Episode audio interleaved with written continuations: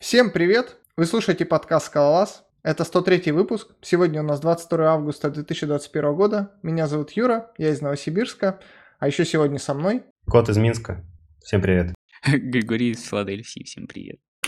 Евгений из Екатеринбурга. Всем привет. Никита из Ванкувера. Всем привет. Как вы уже могли понять, у нас сегодня гость. Гостей у нас, кстати... А, ну нет, у нас был недавно гость, но до этого был какой-то такой промежуток без гостей. Никита, а, расскажи, пожалуйста, как ты попал, скажем так, в скалу? Как, как вообще тебя занесло сюда? Постойте, а может сначала какой-то дать этот преамбулу, типа, почему гость, в чем дело? Типа, знаете, такой телдер.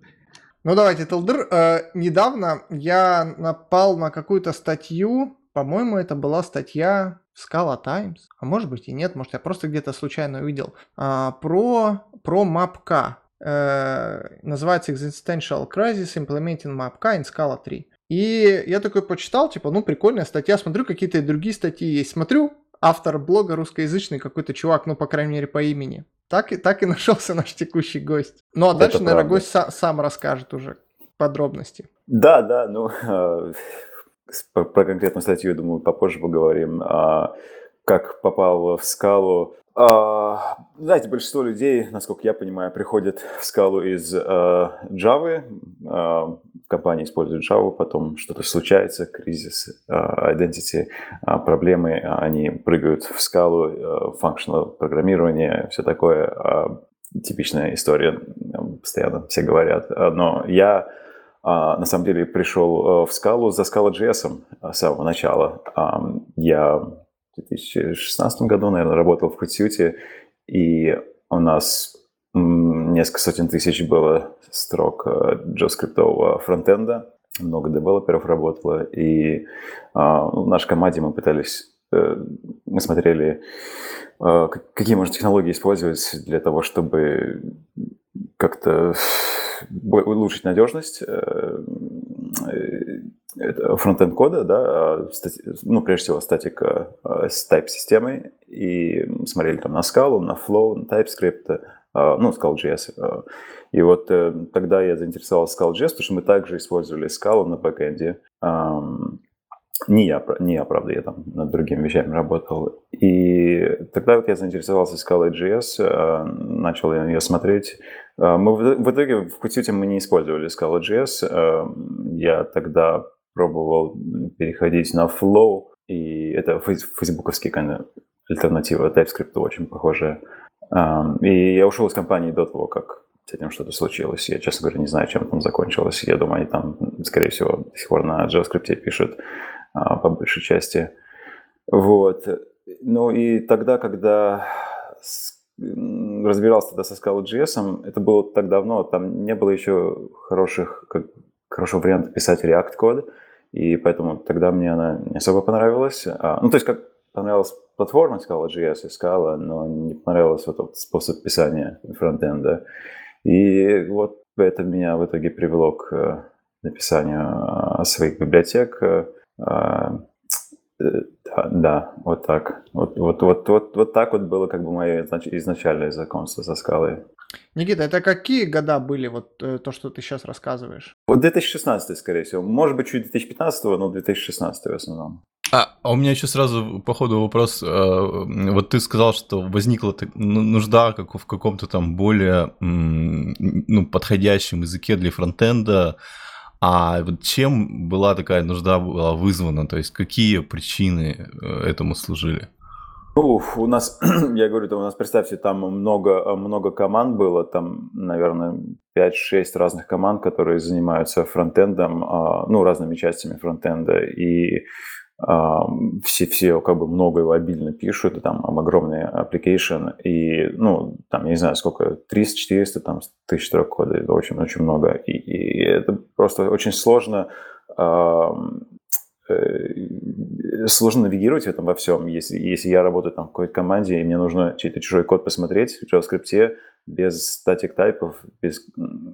там JS-doc и бывают иногда, подсказывают, с чем я работаю, да, но э, просто очень сложно понять, да, рефакторинг сложно делать. Э, ну, ну понятно, в общем, complexity как бы.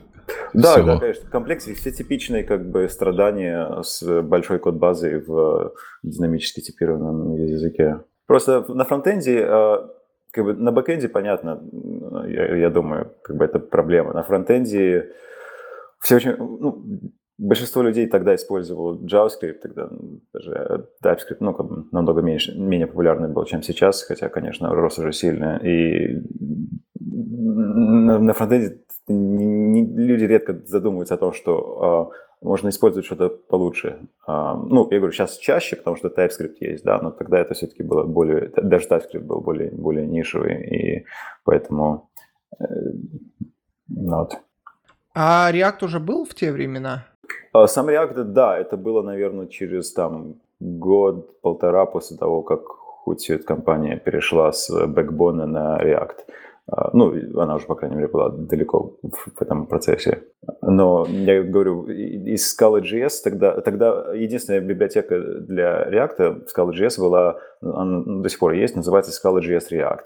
Но а, я попробовал, и как бы, ну, мне нравилась Scala, мне нравился React, вещи простые при правильном использовании. А, но сама Scala.js React библиотека, она приносит, э, а, она не thin wrapper такой, она не, у нее свои идеи о программировании, там в ней есть, э, то есть это не просто интерфейс к React, он также добавляет свои идеи, которые дают такое функциональное как бы программирование а, в React. То есть, например, вместо того, чтобы он клик там callback просто передавать как обычную скала функцию, а, вы будете передавать туда класс конкретный callback, а, это, который задефайнен в этом в Scala.js React библиотеке, да, и ну, на нем есть разные такие монадик методы, можно сказать.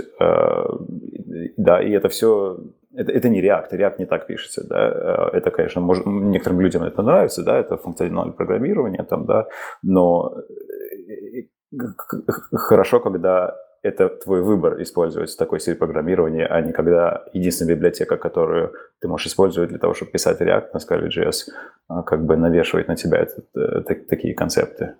Я, кстати, хочу добавить, что у меня, в принципе, такие же мысли по вот этой библиотеке Scala, JS, React. То есть, как бы я вообще не понимаю, для кого библиотека... Ну, то есть понятно, что чувак сам для себя, наверное, писал, и у него там были какие-то единомышленники в команде, но почему она стала популярной, мне вообще непонятно. Потому что вот человек приходит, если это человек со скалы, ему нужно, э, ну, со скала части, так скажем, ему нужно изучить React, что, в общем, ну, если ты не фронтендер, бывает иногда не супер очевидно, там у React какие-то свои концепции, их надо изучить, ты должен знать React и Scala. И еще в Scala.js React свои, как бы сверху какие-то концепции. Мне это кажется очень странным. С другой стороны, если ты приходишь из JavaScript, то ты и, и умеешь писать на React, э, и даже там, может быть, ты изучил как-то скалу, то тут не получится писать React на скале. Тут как-то вот по-другому все. Поэтому, ну, у меня такие же мысли, что какая очень странный дизайн у библиотеки. А, вот. Но сейчас же есть еще библиотека Slinky, которая, на мой взгляд, куда более удачная в плане дизайна. Что ты думаешь? Да, я вот сидел и ждал сказать, что да, Slinky э, хорошая библиотека. Мы на работе последние на Goodcover э, использовали сначала Scala.js React, а, а потом мы начали плавно переходить на а, Slinky, и это это абсолютно по-другому. Это вот то, что э, я хотел. И, честно говоря, если бы Slinky была э, 5 лет назад, тогда, когда я начинал с Scala.js, я бы, наверное, даже свои библиотеки не написал, потому что было бы good enough. А, она совершенно... Вот, чтобы React писать в Scala.js, 100% Slinky. Никакие другие библиотеки даже смотреть не нужно. А, она... Все просто, код выглядит как будто просто JavaScript код, только вместо const val, вместо там этих функций def и, и так далее. А все, все, все хуки, всякие, а, весь синтаксис выглядит как нативно код, и очень хорошо. Я, кстати, зашел сейчас на сайт, и тут прям слоган uh, Write React Apps in Scala just like you would in ES6. То есть, как будто бы ты прям на JavaScript пишешь. У меня, кстати, есть интересная история про эту библиотеку. А, то есть библиотека появилась довольно давно, а, но я тоже писал на Scala.js и писал еще до того, как эта библиотека появилась. И вот уже тогда я сталкивался с проблемой, что Scala.js React мне не нравится, а как бы на React хочется ну, там, переиспользовать его экосистему, что ли. И, и я просто там в свободное время решил написать э, свой вариант оберточки. Ну, типа, я не ну, думал, а действительно ли так сложно сделать вот просто интероп с React? Ну, вот что может, почему такая сложная библиотека получилась Scala.js React? Э, и я, ну, просто там писал проект, я использовал вместо React библиотеку Preact, которая практически такая же по API, сделал там свою ну, рабочий, скажем так, прототип. Э, я еще тогда интересовался, там была еще скала мета э, для макросов, и я там сделал на макроаннотациях, так же, как э, в слинке вот сделано, тут, тут собачка React. Вот, ну, получилось неплохо, но я понял, что, в общем, это большая работа, и делать такой фасад очень тяжело. А потом, там, через какое-то время я увидел эту библиотеку слинки, смотрю, что похож поход, подход на мой. И там в где-то в редмишке в конце было написано, что типа вдохновлено такими-то библиотеками. И вот подход э, с вот этим эм, ну, с макроаннотацией, это вот у меня было взято. То есть, как бы я даже чуть-чуть дал небольшую идею этой библиотечки, что очень приятно. Хотя моя библиотека, О, хорошо, конечно, хорошо. уже заброшена. А, да, да, интересно, я, я, я не заметил тогда. А, э, я очень люблю, когда библиотеки пишут чем, чем э, они вдохновлялись, откуда они взяли идеи, э, всегда интересно. Я в, ну, в Scholar X я тоже читал, а, и прям у Лихау, у него хороший референс там был тоже. Но мы же тут не про слинки пришли разговаривать, а про твои разработки. Вот э, не было тогда э, слинки, был Scala.js React, который тебя не удовлетворял. И что ты, как ты попытался решить эту проблему? Что ты делал?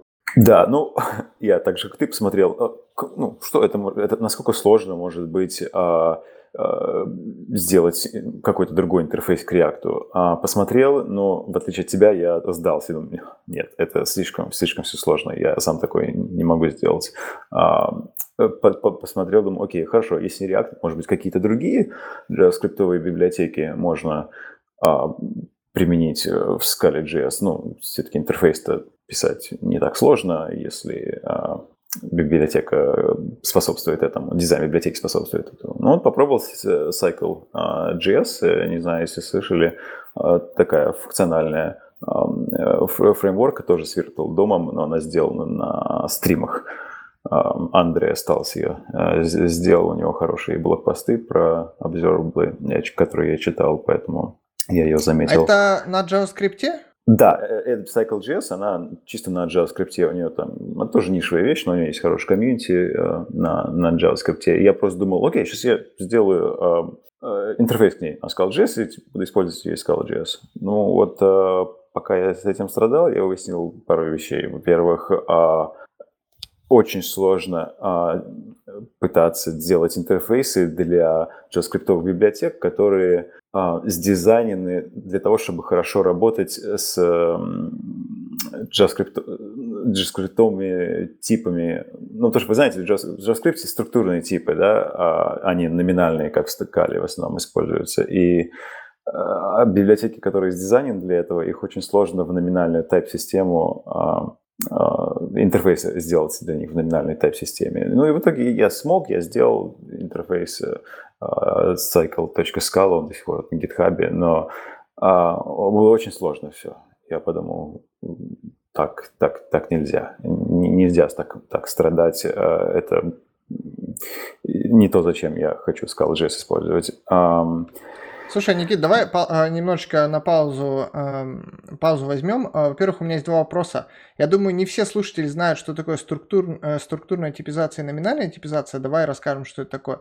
И э, второе, вот э, Cycle.js, там какие основные идеи? То есть про React, я думаю, большинство знает, что там типа есть виртуальный дом и вот state, который крутится как state монада. А вот Cycle.js, это что, что там основное? Окей, okay, давайте сначала со структурного. А номинальная типи- типизация – это то, к чему вы привыкли в какой-нибудь Java, а, например, в Scala. А, у вас есть класс, класс собака, класс код. А, если у вас есть инстанс класса собаки, он ни, никогда не можете его засунуть в инстанс класса кота, да, потому что это разные классы, это естественно, это очевидно.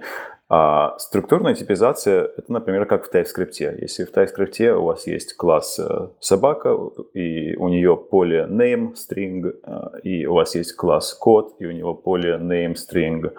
Если на этих классах никаких других нету, методов или э, параметров, которые друг с другом не совпадают, то вы можете создать new собака, new dog и засунуть вот это вот инстанс в cat – и компайлер на это не пожалуется. Почему? Потому что структурно, то есть по полям, эти тайпы, эти классы одинаковые. Да? А, и в JavaScript этот, и в TypeScript этот концепт используется очень много. Вы видите, что type-система а, TypeScript, она намного построена на том, а, чтобы описать, а какие поля есть у этого у данного типа, а не как бы какого имя, какого, какого класса этот тип, да, то есть даже те классы, которые там есть, они так просто а, для того, чтобы помочь людям с опытом в номинированном тип типировании, ну, как бы э, использовать TypeScript, но как бы, на самом деле они не, не такие же классы в плане type-системы, как, как в номинированном.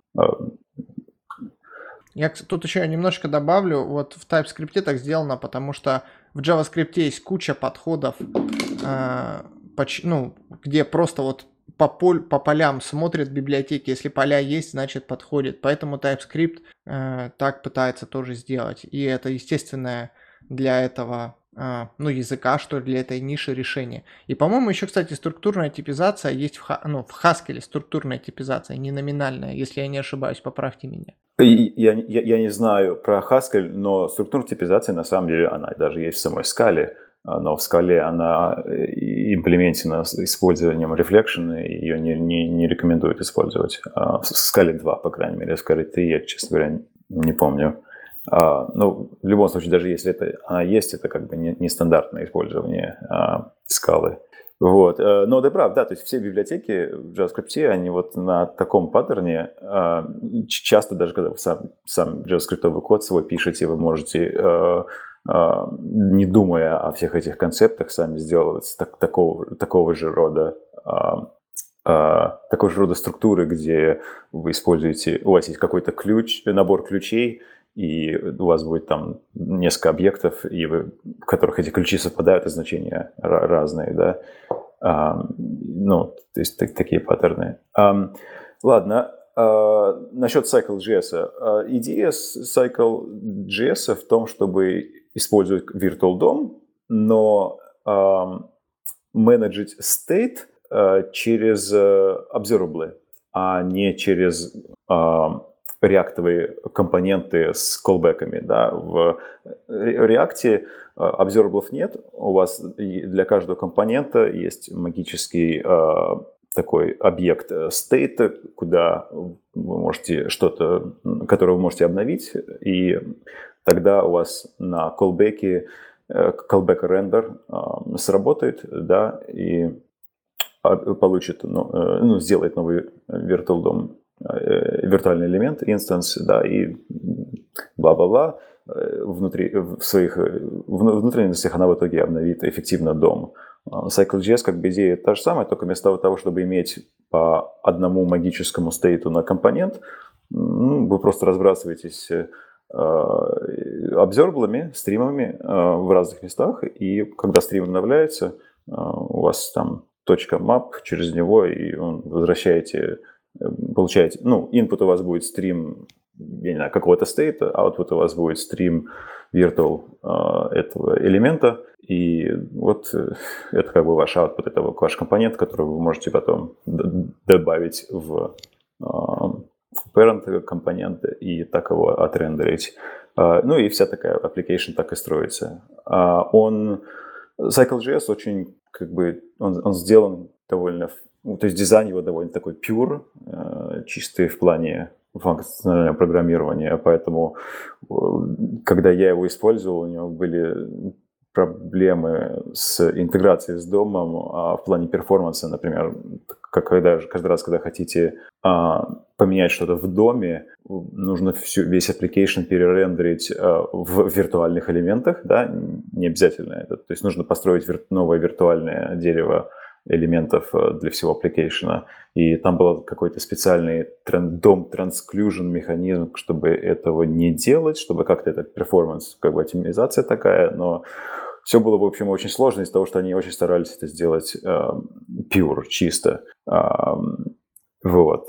Э, одна из причин, почему я это забросил, но в основном я забросил это потому, что Э, потому что очень сложно было тайпы в скалу, э, в, скалу, в скале выразить. А сейчас э, с этой библиотекой у нее какая судьба? Она развивается вообще? Да, да, я, я, насколько я помню, вот в плане того, что я сказал только что про проблемы с домом, они что-то сделали для этого, чтобы ситуацию улучшить. Я, честно говоря, не помню, что это было пару лет назад. И да, она развивается. И я совершенно не слежу за ее развитием, правда. Она для меня была хорошим образовательным проектом, но после этого я ее не использовал. Ладно, спасибо. Давай дальше. Да, а, значит, где мы были-то? Пытался, да, как я пришел к своим библиотекам. А, значит, пытался вот на Cycle.js сделать, а, не получилось. И пока я думал, что делать дальше, тут выпустилась э, библиотека для Scala.js, которая называется Outwatch. И она, на самом деле, я на нее смотрю, и она очень похожа была на то, что я хотел от библиотеки для Scala.js. Она была сделана на э, стримах, а, а пока я с, Cycle занимался, мне стримы очень понравились, вообще вся идея observables. И, и она тоже была на Virtual доме. То есть, э, если бы я там собирался сейчас что-то свое делать, я бы, наверное, такую же бы и написал. Я думал, окей, класс, пошел попробовать э, написать что-то на Twitch. Ничего не понял, как с ней делать. Э, примеры Hello World, понятно, да, окей, каунтер, который плюс-минус. А как программа на ней писать, как композить разные компоненты, эм, не, не понял. И думаю, хорошо, ладно, я, в принципе, пока с сайклом разбирался, а, а, а, понял как бы много про имплементацию таких библиотек, зашел в Source, почитал там, да, там тот же Snapdom э, библиотека, та же самая для Virtual дома была, да, стримы там все тоже знакомые. Но смотрю на имплементацию и выглядит как-то сложнее, чем должно быть. И я думаю, блин, ну я, я не понимаю, зачем так сложно. А, библиотека маленькая была, по-моему, все тысяча, может, пару тысяч строчек. И я думаю, ну ладно, что там, сейчас потрачу там выходные, неделю, а напишу просто как бы from scratch такой же, а, но зато за это время пойму, а, как бы, что, что почем, почему, почему там такие проблемы. Написал, понял, выяснил, что проблемы в основном и, и потому из того, что observable и э, Virtual DOM они, а, sorry, да, Observable и Virtual DOM, как бы они, э, у них задача одинаковая, а, и они к ней как бы подходят с разных сторон. Да, зачем Virtual DOM в React? Он для того, чтобы эффективно рендерить дом, для того, чтобы никогда не нужно было с нуля а, создавать все эти новые э, э, элементы, заполнять их. Да, это, естественно, э, было бы очень дорого. С другой стороны, есть не с нуля, то чтобы не было большого количества императивного кода, как раньше в jQuery мы писали, что вручную ставили хендлеры, колбеки, выискивали элементы в доме по CSS-селекторам, как-то их там обновляли. Ну, это быстро очень становится не maintainable. Да, то, то есть Virtual DOM в React позволяет, э, э, решает эту проблему. Да? Она для state management там сделана фактически для того, чтобы state эффективно синхронизировать с э, UI, э, component state, я имею в виду. Да? А Observable, по идее, делают то же самое. Uh, но, но только они подходят к этому uh, с, другой стороны. Вот в Virtual DOM у вас есть state, как сумма стейтов всех компонентов. И каждый раз, когда что-то в этом стейте меняется, а, каком-то конкретном компоненте, а, просто сверху, сверху вниз. Давайте мы сейчас ререндерим весь компонент, а, когда я говорю ререндерим, здесь я имею в виду создадим новый виртуальный элемент из всех наших стейтов последних, да, и потом это отдадим в библиотеку VirtualDOM, и она разберется, хорошо, у нас сейчас в настоящем доме такие-то элементы лежат, VirtualDOM хочет привести это к такому-то состоянию новому, что нам нужно сделать, какие команды к дому нужно послать, чтобы привести его к новому состоянию. Да, например, атрибут там обновить до нового значения. Но она это не, но Virtual DOM это не знает, пока она не отрендерит в виртуальном дереве весь, весь, весь ваш компонент и его children тоже там во многих случаях. А, Observable в Outwatch а, привязывается к элементам совсем по-другому. Там, ты просто говоришь, вот у тебя есть там div, в нем, например, есть background color, и стрелочка в него показывает, а справа стоит стрим какой-то с, с этим background color. То есть что, это значит? Это значит, что в этот элемент, в его свойства background color должно зависеть чисто от этого стрима. Да? И это же легко имплементировать без VirtualDOM совершенно. Если у вас есть ссылка на конкретный элемент, э, вы можете просто добавить э, listener к обсервера к этому стриму, в который будет этот элемент .style.backgroundcolor равно ну, тот ивент, который а, та строка, та строка, которую этот стрим последнюю эмитил. Uh, как бы это легко, да, но вот смешать это с самим Virtual DOM очень сложно, потому что вот представьте, что вы сделали такую subscription, да, который обновляет этот uh, атрибут этого элемента, а потом что-то другое, какой-то другой стейт поменялся в этом компоненте, и, и, и теперь это э, теперь этот элемент в нативном в доме JavaScript отображается другим div элементом, а, да, ну потому что в доме, например, э, в имплементации snap дома, э, который используется и Cycle, и Outwatch, там, например, если класс CSS-классы поменяются у div-элемента, да, она его стирает и создает новый реальный div-элемент, да, он же, ну, виртуальные, как бы, мы создаем элементы каждый раз, когда рендер-функция вызывается, да, а как бы реальные мы, мы их сохраняем, да, они э, не, созда- не создаются новыми, иначе, как каждый раз, они создаются новыми только когда нужно. Ну и вот из-за того, что reference ы на, на реальные элементы как бы постоянно могут меняться в Virtual DOM, э, вот такие subscription ы, э, как я сказал, для атрибутов, их, их сложно писать, э, технически имплементировать, потому что нужно эти reference ы на реальные элементы постоянно обновлять. А, да, а subscription ов таких очень много, везде разных. И, и, и самое главное, что они не нужны. Атрибуты, понятно, как делать, да, вот как я только что сказал, без Virtual DOM, совершенно не нужен Virtual DOM. Сложнее делать такие вещи, как э, срендерить динамический список э, child компонентов, да, а, ну, и потому что там, собственно, нужно создавать элементы, и там нужно их трекить, когда их создавать, а когда как-то реюзить старые элементы. И вот э, я тогда не знал, как эту проблему решить, но я все равно подумал, хорошо, давайте попробуем э, сделать э, вот как Outwatch, но без VirtualDOM. Из того, что я написал, ре, реимплементировал Outwatch, я быстро выдрал э, VirtualDOM, и э, так вот получилась первая, первая версия ламинара. И тогда я вот начал ей пользоваться, и тогда у меня вот в голове первый раз э, было какое-то осознание, что да, окей, вот, вот это смотрится как что-то я наконец-то на, на правильный путь э, попал, потому что тут я смотрю и я могу понять, как, как мне использовать э эту э, библиотеку эффективно, потому что вот с Outwatch я просто, я просто не мог понять, как, как композировать все эти компоненты. И... У меня накопилось несколько вопросов. Да, давай, я вот просто не знаю, когда шатавится. Давай. Да, вот пришел этот момент. Значит, смотри. Очень хорошо рассказал про вот эти все концепции и про, ну, такой получается, типа ликбез про виртуальный дом, про React, про вот эти все обзорваблы.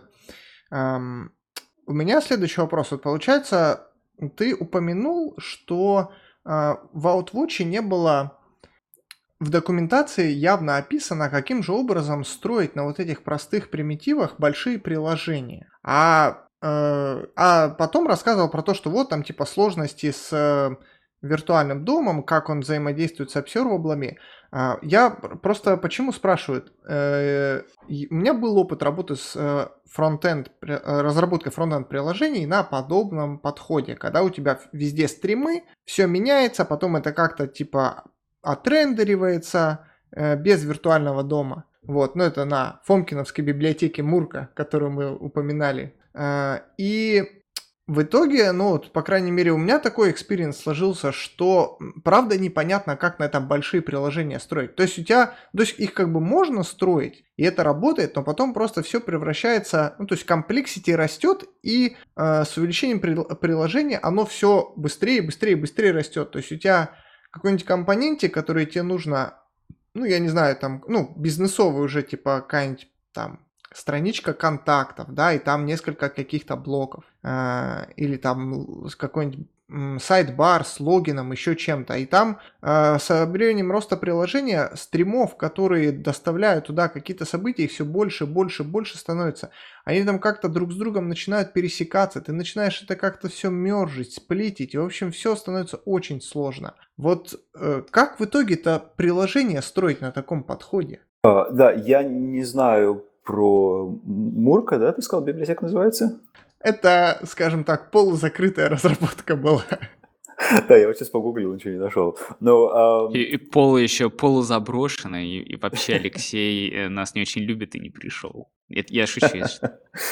uh, да, ну смотри, uh, когда э, я, я понимаю совершенно, о чем ты говоришь, когда uh, работаешь с библиотекой, которая на, сделана на стримах, очень важно, чтобы она была специально сдизайнена для того, чтобы минимизировать э, э, потребность в э, композиции мета обзерваблов. То есть ты не хочешь никогда работать с стримом of стримов of чего-то там еще. Вот такие структуры, когда ты в них начинаешь лезть, все, мозги взрываются, перформанс иногда взрывается, Э, э, э, это не то. В Outwatch, в Ламинаре, в Cycle, по-моему, а, Cycle, сейчас, Cycle, честно говоря, не помню, но в Outwatch, в Ламинаре это решается тем, что а, ты, ты, привя... ну, то есть ты привязываешь как бы элемент, э, sorry, стримы к элементам можешь хорошо привязать, и тебе,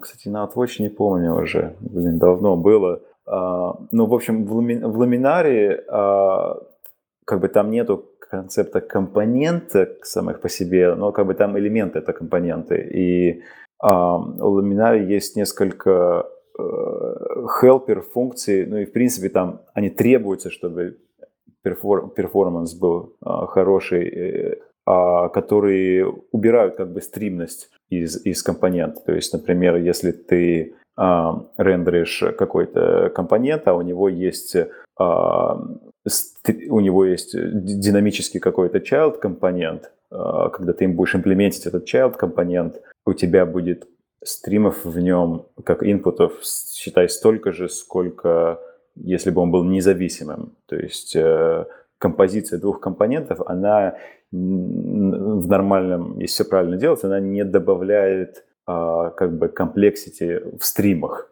А, да, то есть а, у тебя не становится все более застримленным, чем оно было бы иначе. Вот.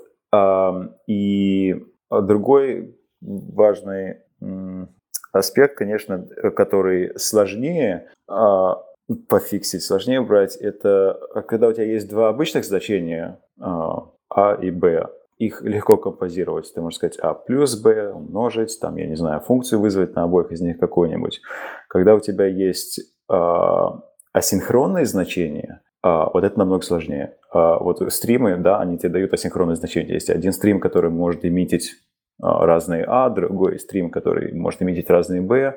Они это могут делать одновременно или в разное время. И вот то, что там есть асинхронность, она все, все усложняет, потому что теперь, чтобы тебе скомпозировать А и Б, тебе нужно э, использовать не все эти плюсы, минусы, к которым ты привык. А сначала тебе нужно использовать какие-то стрим-операторы.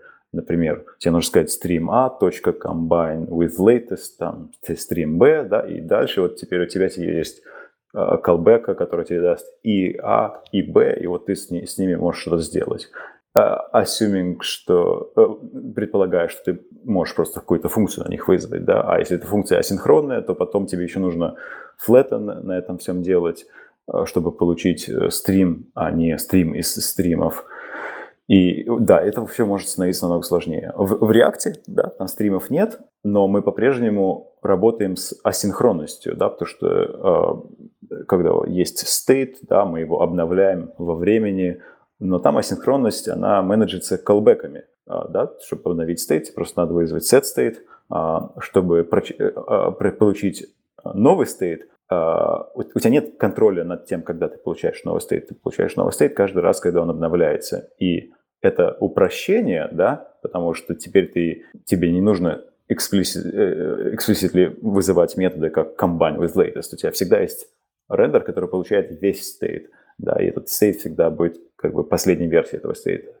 Но эта простота, она также загоняет тебя в рамки, что теперь у тебя на одну компоненту есть только одна а, реактивная как бы структура, state этого компонента – и ну, это во многом ограничивает. Поэтому вот как бы а, почему мне нравились именно подход со стримами, потому что нет этого ограничения. Я могу сам сказать, какие, где какие стейты должны быть, где они живут, в каких стримах, в каких сигналах. И э, да, их сложнее может иногда быть компонировать, э, компонировать из-за этого, но это не то, что сложнее, они как бы просто компоновка становится более explicit. Тебе нужно самому писать методы для этого, и нужно знать, как выбирать эти методы а, для, для того, чтобы получить то, что ты хочешь.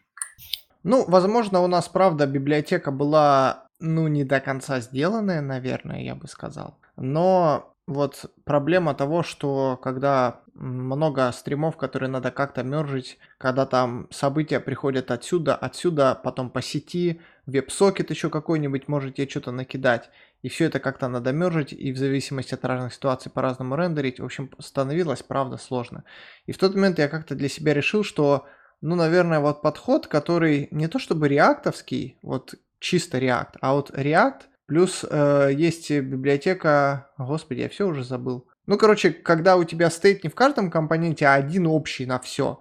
И чтобы не поменялось, ты меняешь весь этот стейт, а он там уже, ну, общий, а потом он уже там размазывается по всем компонентам. Ну, сейчас вот это Elm архитектура называется, и э, React современные большие, ну, не то что большие, современные React приложения, они вот так вот и строятся. Э, типа, что угодно поменялось, Просто у тебя есть поток эвентов. Эвенты перестраивают э, э, на каждый стейт делается новый рендер, а виртуальный дом уже сам разберется, там, что ему надо перерендерить.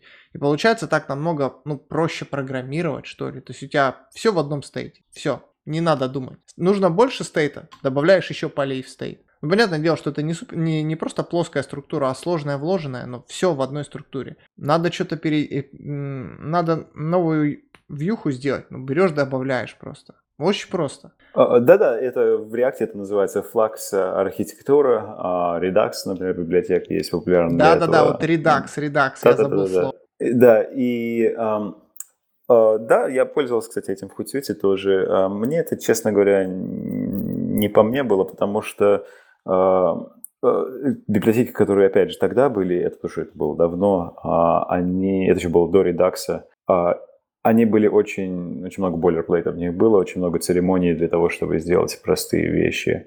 А, концептуально мне, честно говоря, такой подход не нравится, потому что он оптимизирован на, на, на он оптимизирован на, на, на две вещи. А, во-первых, он оптимизирован на глобальный стейт. А, и я иногда видел код, когда люди просто все записывают в этот глобальный стейт, и получается так, что э, у тебя есть вот этот вот большой редаксовый глобальный стейт, и в нем дерево стейтов э, получается практически э, совпадает с деревом твоих компонентов.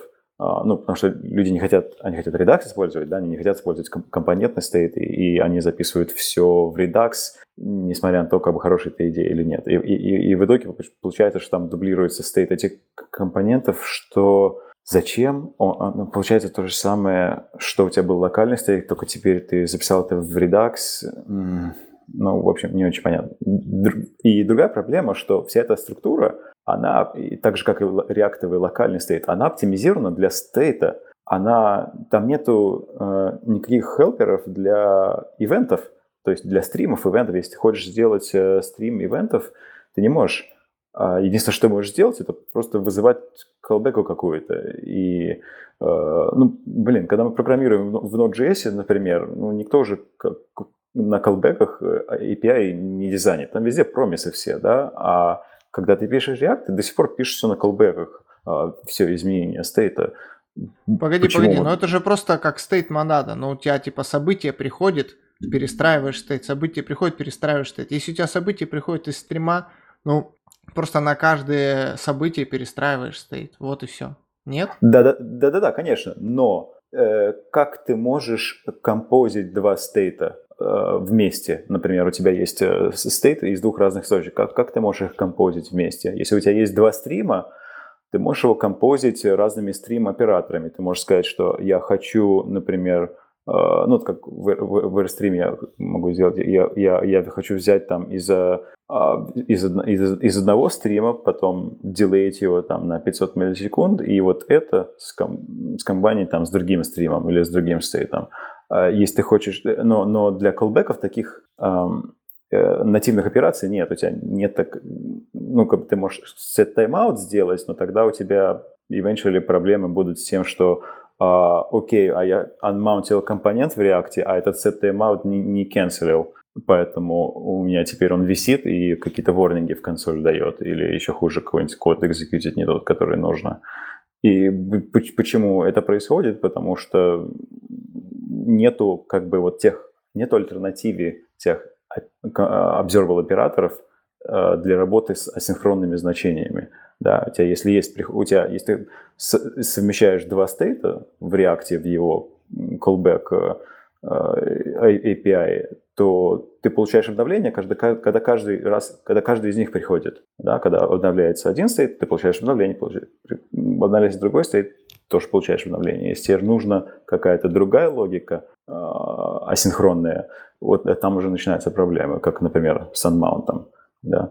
То есть ты говоришь о том, что просто стримы дают более мощный API, и ты там можешь, например, где-то подождать, где-то побочевать, где-то помержить, где-то там еще что-то сделать. А на колбеках ты так не можешь сделать. Ты должен, ну, либо из одного колбека генерировать другой там по условию, и все это композируется очень сложно. Да, э, exactly, потому что а, э, ну, стримы специально дизайнены для этого, как бы концепт стримов был дизайнен для этого, чтобы а, эффективно оперировать э, а, асинхронными значениями, которые имитятся периодически. А колбеках такого нет, в колбеках это просто функция. Там в ней самой по себе нет никаких таких асинхронных хелперов.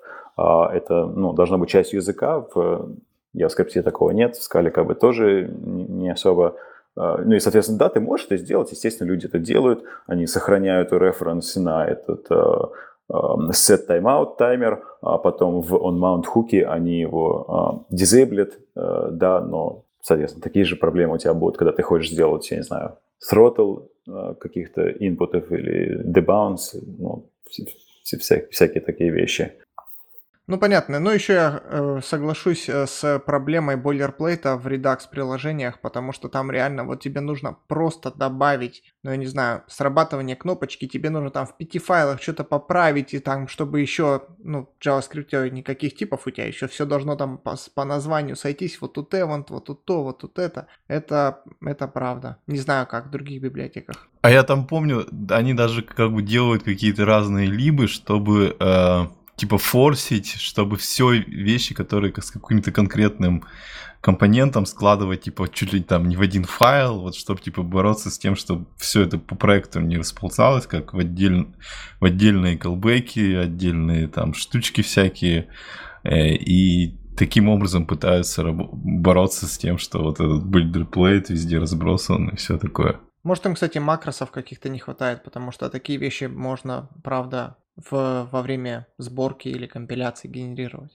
Ладненько. Никита, давай Да. дальше. Вот про ламинар. Подробности давай. Да, так, про ламинар, а, где мы были. А, ну, ну вот. а, ламинар, о, давайте про Airstream. Они одно и то же. Ну, в смысле, это часть, часть одного целого. Когда, после того, как я сделал первый ламинар, первую самую версию, я не помню даже, релизил я или нет, по-моему, релизил.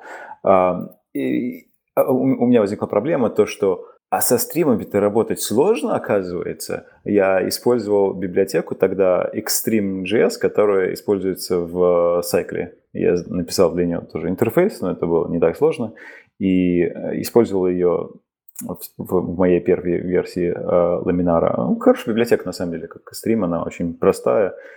Ее source код э, маленький, можно прочитать, я его читал, и единственное, только там од- одна, однобуквенных переменных очень много, потому что это их стратегия для того, чтобы сделать маленький, а, уменьшить bundle size без того, чтобы использовать как бы автоматически эти эм, э, компрессоры. А, И а, со стримами есть проблемы в плане эр- эргономики. А, Например, есть такая вещь, как э, FRP гличи, FRP, ну, Functional Reactive Programming.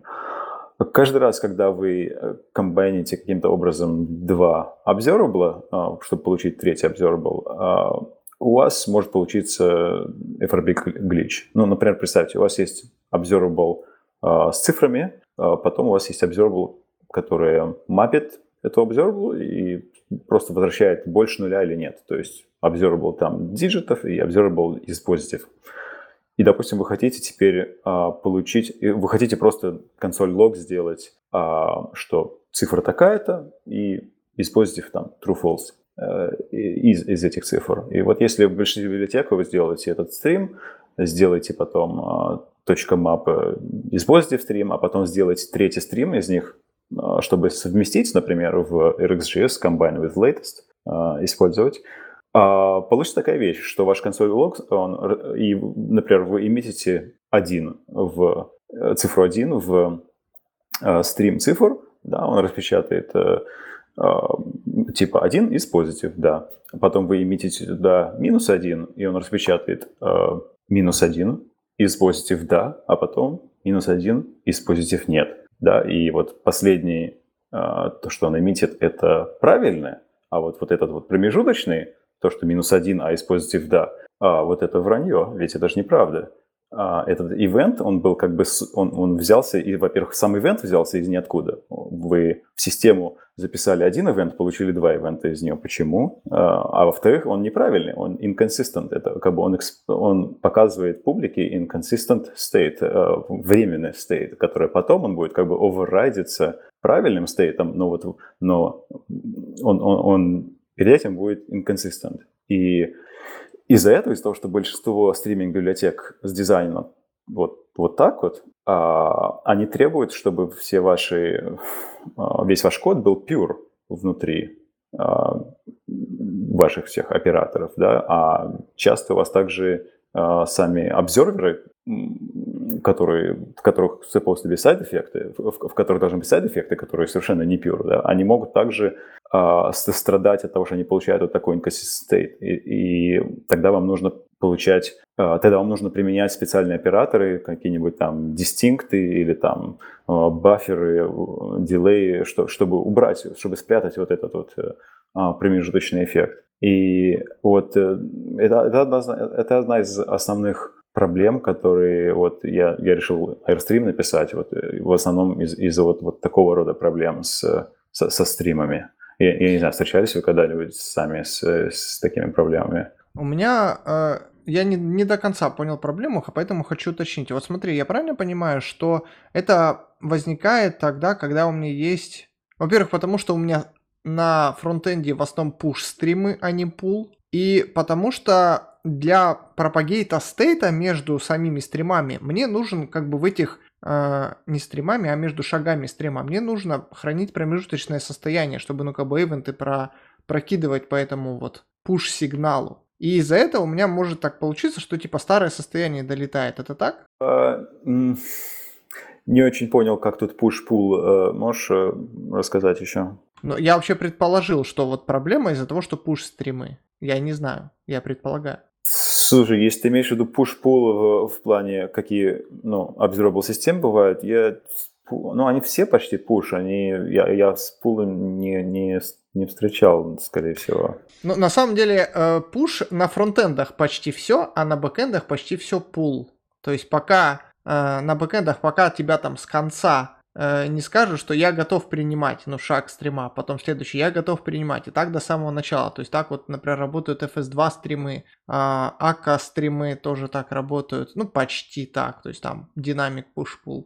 А вот на фронтендах там в основном push, потому что ты как бы кнопку жмякаешь, и ивент разлетается, а не так, что компоненты говорят, ну, я готов принимать ивенты, жду, когда юзер что-то нажмет. Там наоборот. Поэтому на фронтендах push, на бэкендах в основном pull. Да, да, все, я вспомнил. А, говорим про push, да. Как бы, да, есть обзорверы, а, то есть стримы, есть стримы, а они а, ранятся только, когда у них есть обзорверы, но обзорверы жадные, они все, все ивенты, которые, то есть они просто говорят, что как только у стрима есть какой-то обзорвер, этот стрим будет, будет работать, и он будет пушить все свои ивенты, а, не спрашивая разрешения у обзорверов и не получая ни, никакого notification. То есть там нету back pressure, ничего такого. А, то есть, да, вот в этой системе. Честно говоря, я не знаю в пул-системе. Мне кажется, что в пул-системе должна быть такая же проблема, потому что это не из-за push-пула, это из-за того, что э, это из-за того, как значение пропагейтится через э, стримы. Например, вот в Airstream, как я написал, там есть специальная логика, которая, э, когда ты э, две observable таким образом соединяешь, используя combine with, например, а, а, а, она специально сделана логика так, что она ждет, пока она получит все свои инпуты, а потом она только будет эмитить э, свой ивент. То есть, когда в нашем примере она получит с одного стрима цифру, с другого стриму из позитив, то есть она не будет эмитить сразу же, как только она получит цифру из первого стрима. Она подождет, а эмитит ли в той же транзакции другой стрим, от которого она зависит, э, из позитив. И если она не, не эмитит, тогда он ну, эмитит просто эту цифру со старым значением из А если она то, если из тоже эмитит, тогда он эмитит только один ивент а, с новой цифрой и с новым из И э, как бы, to be clear, а, э, это все происходит синхронно. Когда я говорю, что он ждет, это просто скедулинг а, разных вещей внутри одной транзакции. То есть это никакого асинхронного никакой асинхронной задержки там нету, потому что асинхронной задержки это тоже своя проблема, которая ну, в браузере может вызывать флеши разного неправильного контента. То есть нет, для браузера библиотека должна быть definitely синхронная. Слушай, а это разве не должно решаться просто самими комбинаторами на стримах? То есть вот, ну, я больше всего в последнее время работаю с библиотекой FS2 стрим, и там просто есть разные комбинаторы для соединение стримов есть там merge, э, блин, там их, я не знаю, целая куча. Я вот join, там par join, э, и, а у них разные стратегии, то есть какая-то ждет сообщений из обоих, какая-то вот какой первый прилетел, того и плюет.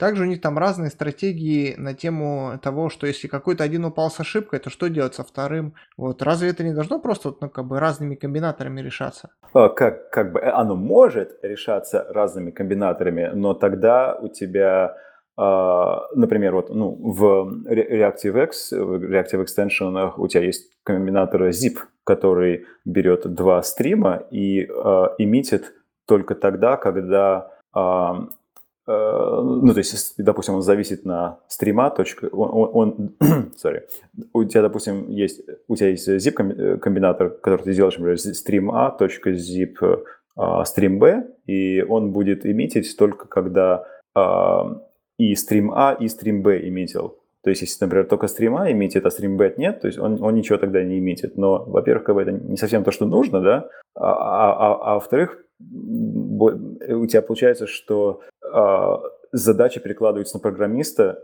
находить правильные комбинаторы, чтобы э, workaround имплементации этой библиотеки. Не, ну вот тут я вот с тобой не соглашусь, потому что разные ситуации бывают, и иногда мне бывает нужно подождать оба события, а иногда мне бывает нужно, э, ну вот как только какое-то любое пришло, сразу же его бросать дальше.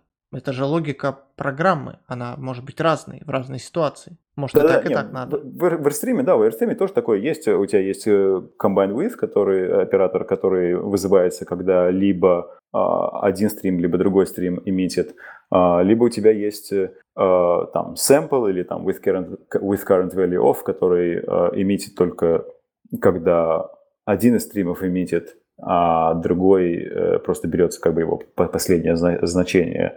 А, Но даже combine with, как бы combine with в AirStream это эквивалент э, combine with latest в э, Reactive экстеншенах. И я просто говорю всегда про Reactive экстеншенах, потому что на, ну, на фронтенде это одна из более популярных э, стрим-библиотек, и она кроссплатформенная и часто как бы считается стандартным, потому что другие библиотеки часто на нее опираются для ам, того, чтобы ну, понять, как нужно имплементировать что-то. А, и а, как бы combine with late, но combine with latest, несмотря на то, что у, нас есть в, AirStream альтернатива combine with, они, у них задача совершенно одинаковая, но а, ведут себя они по-разному. В AirStream combine with не дает тебе вот этот вот garbage event, который ты, считай, никогда не хочешь. Ну, потому что, э, смотри, у тебя этот event, garbage event, который, э, например, минус один, а используйте в true, он как будет у тебя этот ивент, случится он или нет, зависит от того, а, вот два стрима, которые ты передал в Combine with Latest, они зависят вот так вот друг от друга синхронно или нет? Потому что если они не зависят, если это просто стрим одних цифр, а другой, там, я не знаю, стрим совершенно не связанных буллинов, а, у тебя этого garbage event не случится. А в каких-то условиях, если, например, стрим этих буллинов, вот как я сказал, зависит от стрима цифр, а, просто, например, мапом вот так, вот там у тебя появится garbage event. И это очень сложно работать мне лично, когда у тебя поведение а, оператора зависит от того, какие конкретно стримы ты передал ему. Зависят они друг от друга или нет. Потому что если ты, например, а, написал какую-то функцию, и ты просто, ко- которая использует combine with latest оператор, и ты передаешь какие-то стримы, функция же, ну, она generic, она не знает, что это за стримы. И тогда получается, что у тебя то, что эти стримы там не зависят друг от друга, а, это часть контракта функции. А это очень он такой, условие это странное для, для, для, для контракта. Ты его ни в тайп-системе не отобразишь, ни э, как, ну, то есть и понять-то его сложно человеку, да. Ну, понятно. Я еще тут немножко загуглил про вот этот э, FRP glitches, и, ну, тут прям есть всякие статьи про это. И насколько, ну, вот я как бы своими словами это понял, что если в графе итоговом стрима несколько раз используются одни и те же, ну, наверное, входные стримы, то могут произойти вот такие неожиданные сайд-эффекты, правильно? А, да, я, я бы сказал, это довольно хорошее те- техническое как бы а, описание условия, да. Но, но как бы в более немножко, более немножко relatable практическом условии, когда вы вот совмещаете два стрима каким-то оператором, а, у вас, если один из стримов синхронно зависит от, от другого, а, то вот тогда у вас может случиться глич. А синхрон зависит, что такое? Это имеется в виду, а, например, точка map или там точка фильтр, то есть что-то, что будет эмитить прямо вот в тот же момент, когда другой стрим эмитит. А, Ну, то есть этот стрим эмитит тогда же, когда и другой стрим эмитит. Не обязательно каждый раз, скорее всего, какое-то другое значение, но вот по таймингу одновременно. То есть если там что-то на дилее а, происходит асинхронном, как бы это не проблема, это будет вести себя так же, как вы ожидаете. Но вот если оба стрима одновременно, и один зависит от другого, вот в имплементации большинства библиотек там будут гличи, да. Слушай, ну мне все-таки кажется, что на полстримах такого не будет, но я уже э, плаваю в теме, не могу точно быть уверен. И в бэкэндах в основном так не делают, потому что в бэкэндах более такие линейные стримы. Там два раза ты не будешь просить один и тот же стрим за значение выдать. Ты просто там из кавки тянешь что-нибудь. Там, ну, можешь присовокупить еще там, не знаю, в базу сходить где-нибудь, там стрим какой-нибудь. Ну и все. Ну да, а бэкэнд стримы это совершенно другой use case для стримов. Они как бы называются стримы, и контракты у них похожи, но как бы дизайн голы там совершенно другие. Процессить вот, ну, сообщения в кавке, а, я бы обычно другую библиотеку для этого взял, чем в процессе там фронтендовые стримы, просто что задачи совершенно разные. Во фронтенде обычно не нужно бэкпрессора и много всего то, что а, нужно на бэкэнде. Плюс фронтенд single-threaded.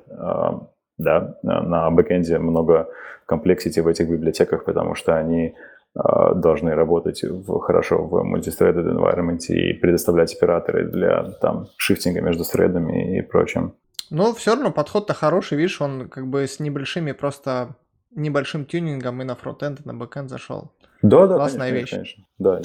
Э, идея observable мне очень-очень-очень э, нравится, э, в общем. Так и как э, проблему-то порешал вот в библиотечке? А, Да, ну, как я и говорю, э, значит, combine with, например, а, оператор, он ждет, в кавычках, ждет, пока э, все операторы, sorry, пока все его а, input стримы дает им шанс имитить сначала что-то, а, а потом только он имитит как бы общее комбайн значение, только, только, только после того, как у всех остальных был э, шанс. Значит, как этот шанс дать? А, э, есть такая вещь, как топологический сортировка, топологическая сортировка а, графов, а, и любой граф, который без циклов э, внутри себя, то есть в котором нет, например, стрима, который зависит от самого себя, э, то есть граф таких обзорблов, который без циклов, его можно отсортировать топологически, то есть что от чего зависит. У вас есть один стрим, зависит от другого, который там зависит от третьего и так далее. И когда и basically, когда, когда у вас вот приходит, ну и в AirStream у каждого, соответственно, стрима есть rank, который статически calculates. В, в некоторых других системах он подсчитывается динамически, но здесь этот топологический как бы rank исчисляется статически. А это ну, что такое, можешь объяснить? Ну, я, я, я говорю, то есть если у тебя, вот, вот, вот, например, у тебя у двух стримов есть э, топ, цифра топологический рэнк, это просто интеджер. И если у одного из них этот, э, если у стрима А этот рэнк меньше, чем у стрима Б, это значит, что стрим А не зависит от стрима Б. Да, стрим B может быть, например, стрим А, точка map, там что-нибудь но вот стрим А от стрима Б не зависит вот таким образом. Э, и, э, и то, что тебе это дает возможность, то, что тебе это знание дает возможность сделать, это а, когда, э, помнишь, я говорил combine with operator, вот, допустим, у тебя есть stream A, точка combine with stream B, да, и вот это вот у тебя resulting, это stream C когда у тебя стрим А, например, имитит значение, а что AirStream делает, он вот этот вот стрим C а, кладет его в список э, pending observable. То есть observable, которые не будут имитить прямо сейчас, а чуть позже. А, опять же, все синхронно, никаких этих, просто скедулинг. После этого, а, после того, как AirStream положил стрим C в pending observable, он пойдет дальше пропагетить все другие стримы, ну, которые бы он пропагетил, если бы это было конец. А, например, если стрим B зависит от стрим А, например, это там стрим А.map что-нибудь, а, тогда он пойдет в стрим Б, а, посчитает его значение, и потом его передаст в стрим С, опять же, да, в этот combined стрим. И AirStream, опять же, положит, обновит это значение его в pending observable. Э, в списке pending observable. Теперь, допустим, если у вас никаких других стримов нету в, в, в стрим-графе, то он пойдет в список pending observable, возьмет оттуда единственное, что там есть, а, а, это стрим C, и ну, дальше его начнет пропагетить. А, как бы здесь, в принципе, понятно, наверное, все. Но а что, если стрим C это не единственный pending observable? Там? Погоди, что, погоди, погоди. Давай, а, давай окей, вот, э, остановимся. То есть э, фактически вот мы на этом графе просто на него подсматриваем и ждем все, что нам нужно для этого графа. Мне вот непонятно, как эта чиселка вычисляется, которую ты там Кайн, да, назвал или как там? А, топо- топологи... топологический, топологический, наверное, э, да, Rank, topological, точно, topolo- topological rank, да. Вычисляется очень просто. А, Стримы, которые получают ивенты извне, например, которые зависят от э, а, там дом ивентов, у них топологический ранг 1. А Потом, например, стрим, который зависит от другого стрима, например, стрим a.map, что-то там, вот этот стрим, у него будет топологический ранг равен стрим a, топологический ранг, плюс 1. То есть на каждый шаг мы там что-то прибавляем. Да, то есть э, point в том, что если у тебя у стрима А топологический ранг меньше, чем у стрима Б, единственное, что ты знаешь, единственное, что тебе нужно знать, а, это то, что стрим А не зависит от стрима Б. Да, это, это единственное, что нам нужно для нашего алгоритма. Как бы мы не, э, у нас, мы не, у нас, мы не кипим трек, э, мы не треким как бы весь этот граф, и мы не кьюрим граф всех обзорбов для того, чтобы понять этот топологический ранг. Единственное, что нам нужно, это чтобы понять, а, стрим А зависит от стрим Б, да, да, нет. И, и я сейчас объясню, почему нам единственное, вот, э, почему это единственное, что нам нужно. Ну давай, и уже пойдем к следующим темам. Да. Зачем это нам нужно? Вот помнишь, когда я рассказывал, как Combine With ждется и добавляется в список pending observables, да? А что, если в pending observables вот после этого оказывается несколько разных обзорвалов, потому что у тебя Combine With одно, после этого Combine With другое, где-то там еще Combine With третье, и вот э, ивенты пропагетятся, и получается, что э, когда все ивенты закончили пропагейтиться, кроме вот этих комбинированных, у тебя осталось там, например, три разных стримов combined with. А для того, чтобы знать, какой из них продолжить пропагейтить, тебе нужно знать, какой из них не зависит от других. Потому что если ты возьмешь тот, который зависит от других а, стримов вот в этом списке pending observables, то как бы ты зафейлил весь requirement. Ты, ты, ты позволил стриму вот этому пропагетиться а, перед его, перед тем, как а, дать шанс его input стримам пропагетиться. Поэтому нам нужно из а, а, списка pending observables а, взять именно тот стрим, который не зависит от других стримов. Ну, а сделать это очень просто. Это просто э, имплементировано как priority queue а, по топологическому рэнку Э, и мы просто выбираем из pending observables тот uh, стрим, у которого самый меньший топологический ранг, потому что мы знаем, что он uh, не зависит от, от uh, других стримов. И сравнивать нужно только те, которые сейчас pending, а это обычно один, два, там три. То есть в плане перформанса это очень reasonable. Другие подходы, они используют как бы есть лимитейшн этого подхода, я не знаю, есть ли у нас время об этом говорить, э, но он, он работает так вот. Слушай, ну, звучит круто, конечно, тут, я думаю, э, нужен некоторый контекст э, у слушателя, чтобы понять, да, ну вот на 100%, что же это за проблема. Вот я не могу сказать, что я на 100% понял, но иде... идея интересная. Давай немножечко поговорим про, скажем так, более приземленную, вот практическую сторону. Вот э, ты рассказывал про вот библиотеки свои какие-то, про проблемы с э, состоянием скалы JS, когда ты в нее пришел, про вот там разные подходы. А что, что сейчас? Ты используешь это все на продакшене? Э, чем занимаешься вообще? Вот это расскажи. А, ну, сейчас я работаю над э, своим э, проектом Productivity Application, и я его пока еще не зарелизил. Надеюсь, вот в начале следующего года сделаю первый, доделаю первый MVP такой публичный. И там, да, я использую Laminar, Airstream, многие из улучшений, многие из идей как бы последних в этих библиотеках, они мотивированы как раз-таки моими нуждами для моего проекта. А, на последней работе, где я работал в Goodcover, а, мы использ... я, я к ним пришел, у них уже была большая код-база на React, и она была очень завязана на React сам. Uh, то есть, sorry, не, не на сам React, а на React и его экосистему. Uh, антидизайн компоненты, uh, GraphQL, Relay для GraphQL. Очень много было всего завязано на, на React. И я на это все посмотрел и решил, что нет времени а, как бы переделывать то, что работает на Laminar, и, и поэтому мы это оставили на React. А, мы используем, мы убрали, мы использовали еще Monix, а, observable вместе с, с React местами для cancelable и прочих хелперов в основном как раз таки, чтобы решать те проблемы с этой матом, которые я говорил. Погоди, и... погоди, погоди. А mm? как Monix и React? То есть это все-таки Scala.js React? Да, да, сори, я имел, я забыл, но да, это, это Scala.js React, да. Okay. Uh, да, и, и именно Scala.js React, именно вот та библиотека Scala.js React. Uh, сейчас как пере, переходят на слинки постепенно, но большинство кода еще все равно Scala.js React.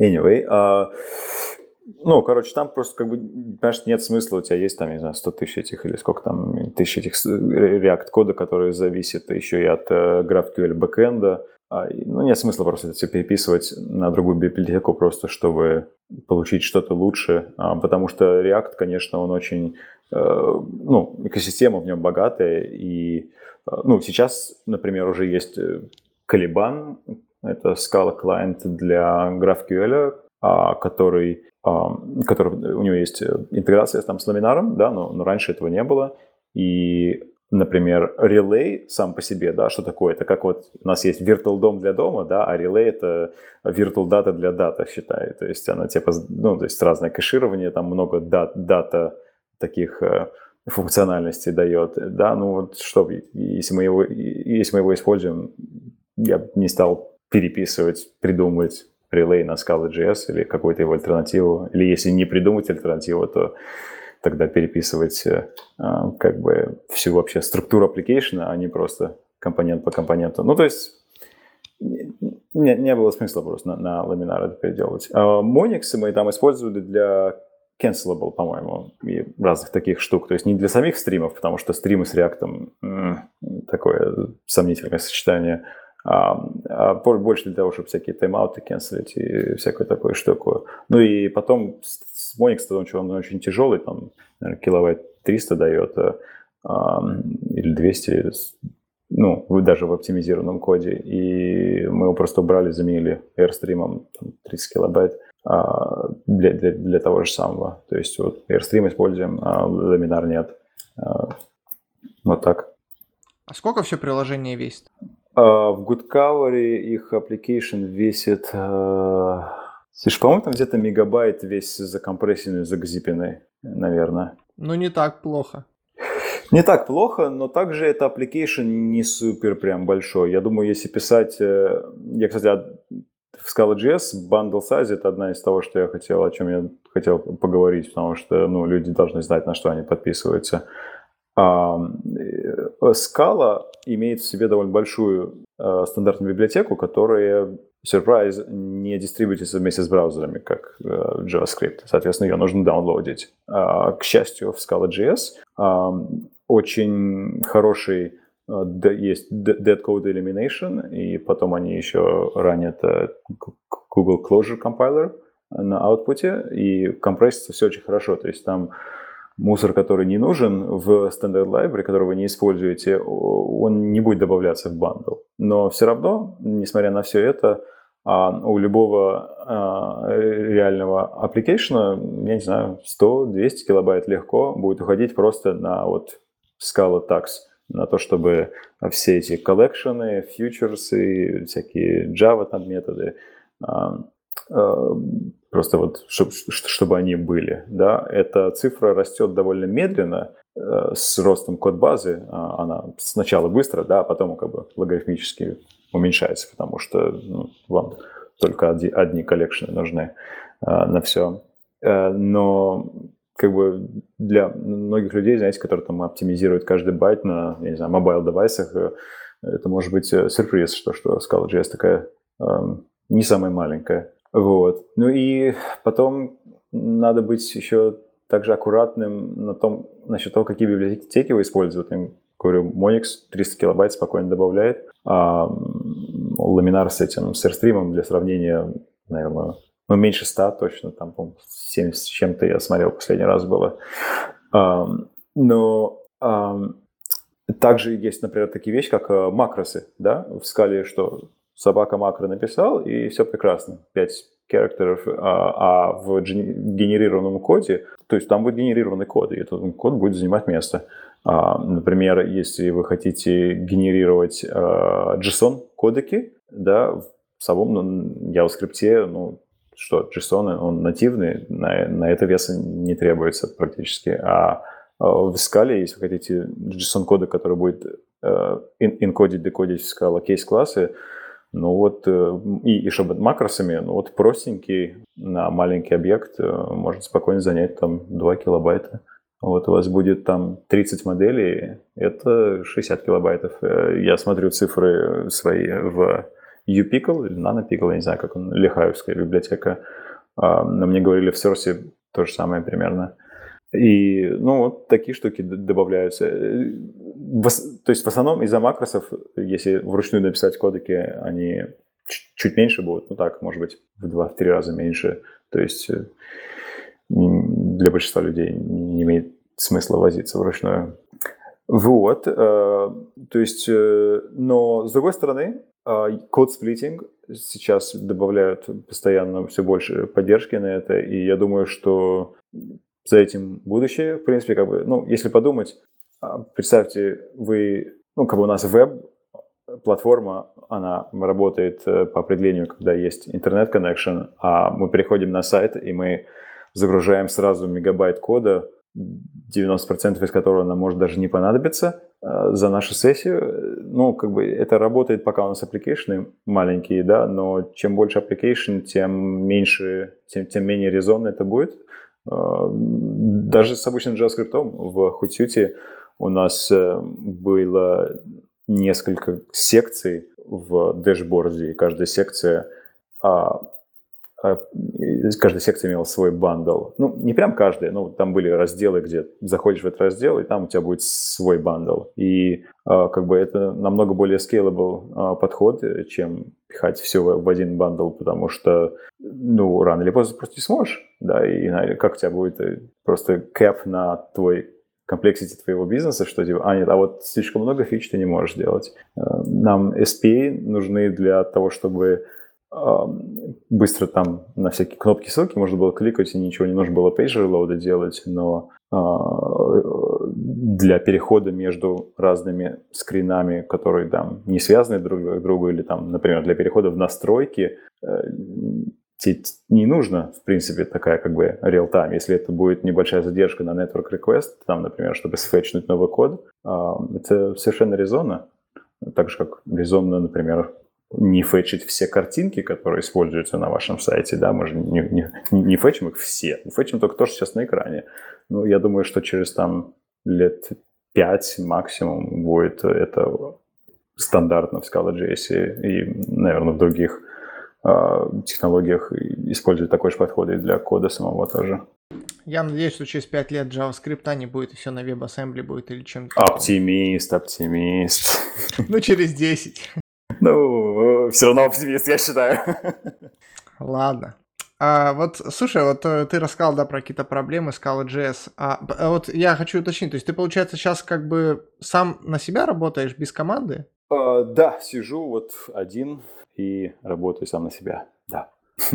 Ну, понятно. Я просто хотел спросить вот про Э, твое мнение про Scala.js вообще? Вот сейчас есть большое количество э, для фронтенд разработки различных экосистем, да, вот, и м, TypeScript даже, который, в принципе, очень хорошую экосистему имеет. Э, есть также и функциональные штуки, э, типа там Elma, да, еще какие-то наверняка есть. Э, вот у Facebook есть ReasonML, я, честно говоря, не знаю, какая у него, какой у него сейчас статус, но он вроде как был и живет. И вот что со Scala.js, как ты думаешь, вообще есть какой-то потребитель этой технологии? А, да, я хотел просто как бы уточнение добавить, что а, просто вот как бы тоже я тут одно время не так давно сталкивался с поиском всяких фронтенд разработчиков, и э, ситуация выглядела так, что как бы, э, лю, ну как бы, поскольку, видимо, такой большой рынок сейчас э, по именно фронтенду, Получилось так, что люди, а, с одной стороны, стали а, весьма как бы специализированы на каких-то конкретных фреймворках, а с другой стороны, вот явно пропало какое-то желание у людей а, изучать что-то вне какой-то как бы ихней э, узкой области и там ну, переходить. То есть, условно говоря, если ты э, находишь э, реактор разработчика, который на JavaScript пишешь, пишет, ты вряд ли его там убедишь TypeScript попробовать. А, ну, то есть, да, даже если там в процессе случилась какая-то вот, писал он там проект, не знаю, полгода, и потом, ну, случились какие-то проблемы в проекте, и типа начали там искать какое-то решение и пришли, что, ну, наверное, было бы лучше нам потихоньку мигрировать на TypeScript. И, скорее всего, такое решение скажется так, что ну, фронтенд разработчик скажет, наверное, мне надо валить. Э, и как бы не захочет что-то изучать. Вот. И вот в связи с этой тоже ситуацией вот интересно, как э, со Scala.js происходит. Ну, да, а, в моем опыте фронтенд-разработчики всегда рады прыгнуть на что-то, что hyped, hyped up, но TypeScript сейчас очень хорошо hyped up.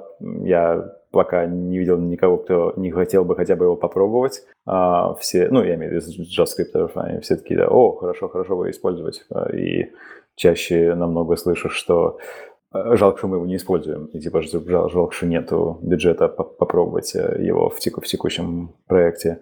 Но совершенно прав, Юр, что очень много сейчас разных э, платформ, которые можно было бы выбрать для фронтенда, кроме самого JavaScript. Я, честно говоря, лет 10 назад никогда бы не думал, что их столько много появится, но э, мы сейчас находимся, в принципе, в очень хорошем э, состоянии. Э, у Scala.js есть, конечно, свои преимущества. Надо понимать, что Scala.js никогда, скорее всего, не будет такой популярной, как, я не знаю, ну, как React, потому что она, за ней нету миллионов денег а, фейсбуковских или гугловских или чьих-то других, э, ну, как бы, как минимум поэтому, да, несмотря на все там тех, тех, тех, технические там, достижения или там технические проблемы. А она всегда останется довольно нишевой. Э, и если уйти в Scala.js, надо понимать, что нам, людей, сотрудников на это будет нанимать э, сложнее. А, и все равно можно, да, мы, мы нанимали, другие люди нанимают, э, меня наняли на Scala.js. А, люди, которые ищут работу на Scala.js, каждая вакансия на Scala.js для них это событие, потому что это редко бывает, и а, это... Ну, а вот как раз интересно, не, не проще ли как раз искать? Потому что если ты постишь вакансию, например, React, просто с обычным JavaScript, тебе приходит там, не знаю, 60 application ов там в первый день и ты должен там устроить, не знаю, десятки митингов, чтобы просто найти какого-то адекватного человека среди этого. Как, как вот со Scala.js происходит?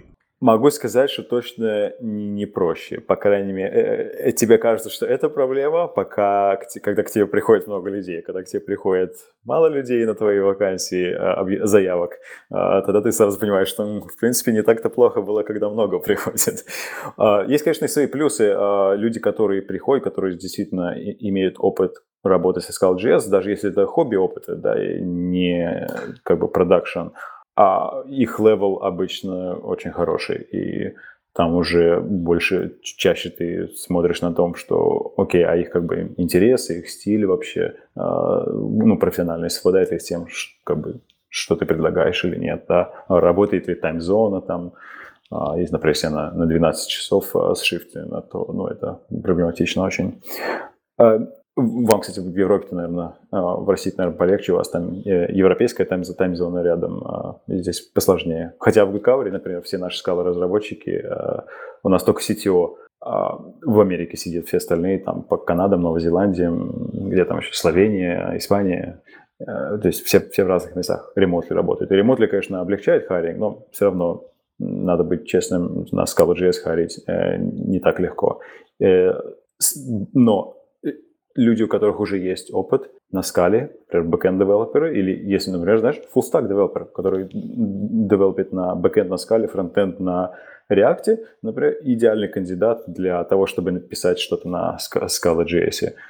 И э, на самом деле просто frontend человек, который которого хороший опыт там с React, но, может быть, там чуть-чуть опыта со скалой или там значительный опыт, но с каким-то другим сравнимым языком на backend е, тоже, тоже будет хорошим кандидатом. И сейчас все больше компаний, мне кажется, склоняются к тому, чтобы нанимать full-stack девелоперов, и я думаю, что это э, хороший как бы метод привлечения людей в, Scala.js. У меня в Laminar приходят часто люди, которые фронтенд никогда не делали до этого, им, ну, React может быть немного сложновато, потому что большая библиотека, и, ну, они не знакомы с JavaScript, но вот они подходят к этому с тем, что, окей, давайте посмотрим, какие есть нативные uh, скал библиотеки, о, Laminar, давайте попробуем его. Но не обязательно Laminar, а React, uh, у React преимущество в том, что можно, наоборот, легче взять фронтенд девелопера и показать ему, что, ну вот смотри, как TypeScript, только чуть-чуть другие тайпы, да, и там другие коллекшены. Если там нет какого-то большого хардкора с кетсами, с functional, там, эти, э, category и прочего на фронтенде, то не так сложно писать Scala.js на самом деле. Я вообще думаю, что подавляющее большинство Scala.js разработчиков это вот как раз таки люди, которые писали бэкэнды, а потом им надо было сделать бэкэнд, и они такие, блин, как я не хочу писать на JavaScript. Вот лучше на скале, пускай будет там, пострадаю, но на скале. Да, я уверен, что ха, значительная часть, потому что э, Scala.js на самом деле сложно продать как технологию людям, которые писали на JavaScript, у которых мало опыта или нет опыта с э, такой надежной и богатой тайп-системой, как в скале, и, и они смотрят на TypeScript, ну что, там тоже статический тайп, что то же самое. Э, да, но а как бы TypeScript и скала как языки совершенно на противоположных концах э, всевозможных трейдофов, да. TypeScript это что такое? Это если хочешь писать идиоматический JavaScript, но как бы немного с type да. А скала ты не будешь на скале писать идиоматический TypeScript, э, JavaScript. Ты на скале ты будешь писать идиоматическую скалу, да, на скала JS. Это совершенно а, другие а, концепты, больше на functional, больше на там immutable данные, да, там кейс-классы built-in, всякие такие а, функции.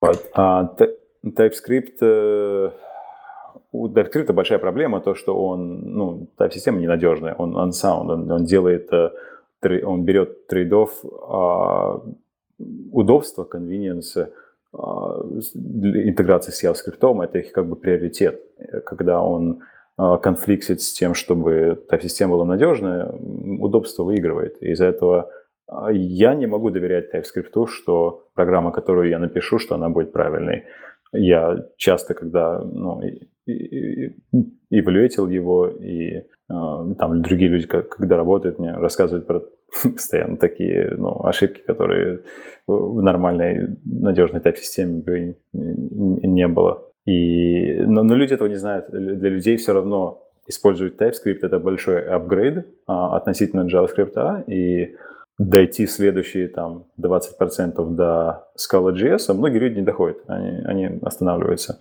на TypeScript, потому что это good enough.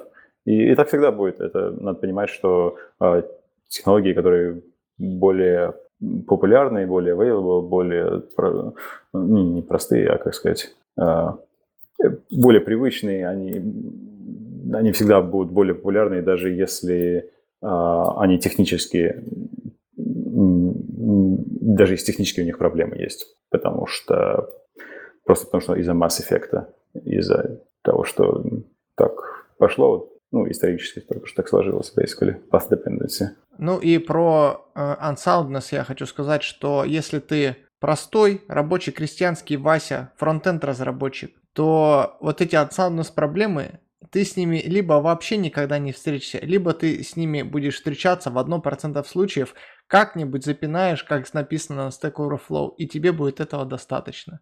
Поэтому, ну, в общем, это вполне нормальный трейдов, а, когда у тебя иногда что-то не совсем корректно, а, но зато, типа, в 90% случаев все удобно. Э, да, конечно, и а, еще один фактор – это ну, всевозможные dependency. Сейчас все больше JavaScript библиотек пишется на TypeScript. И раньше там, я не знаю, людям нужно было интерфейсы писать для TypeScript, чтобы использовать какие-то библиотеку JavaScript, JavaScript библиотеку из TypeScript. А, а, а сейчас уже многие библиотеки написаны на, на TypeScript, и даже интерфейсов не нужно.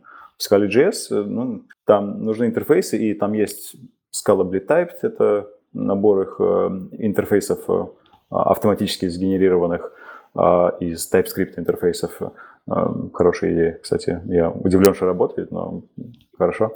Но все равно э, все эти интерфейсы, они, э, они работают хорошо только пока эти библиотеки довольно простые, JavaScript. Как только они, библиотеки эти начинают использовать вот все эти сложные структурные тайпы, на них, ну, это все равно то, что интерфейс есть, оно сильно не, не помогает, потому что просто ну, концепты разные. Тебе легко транслировать там методы, да, просто технические из одного языка в другой.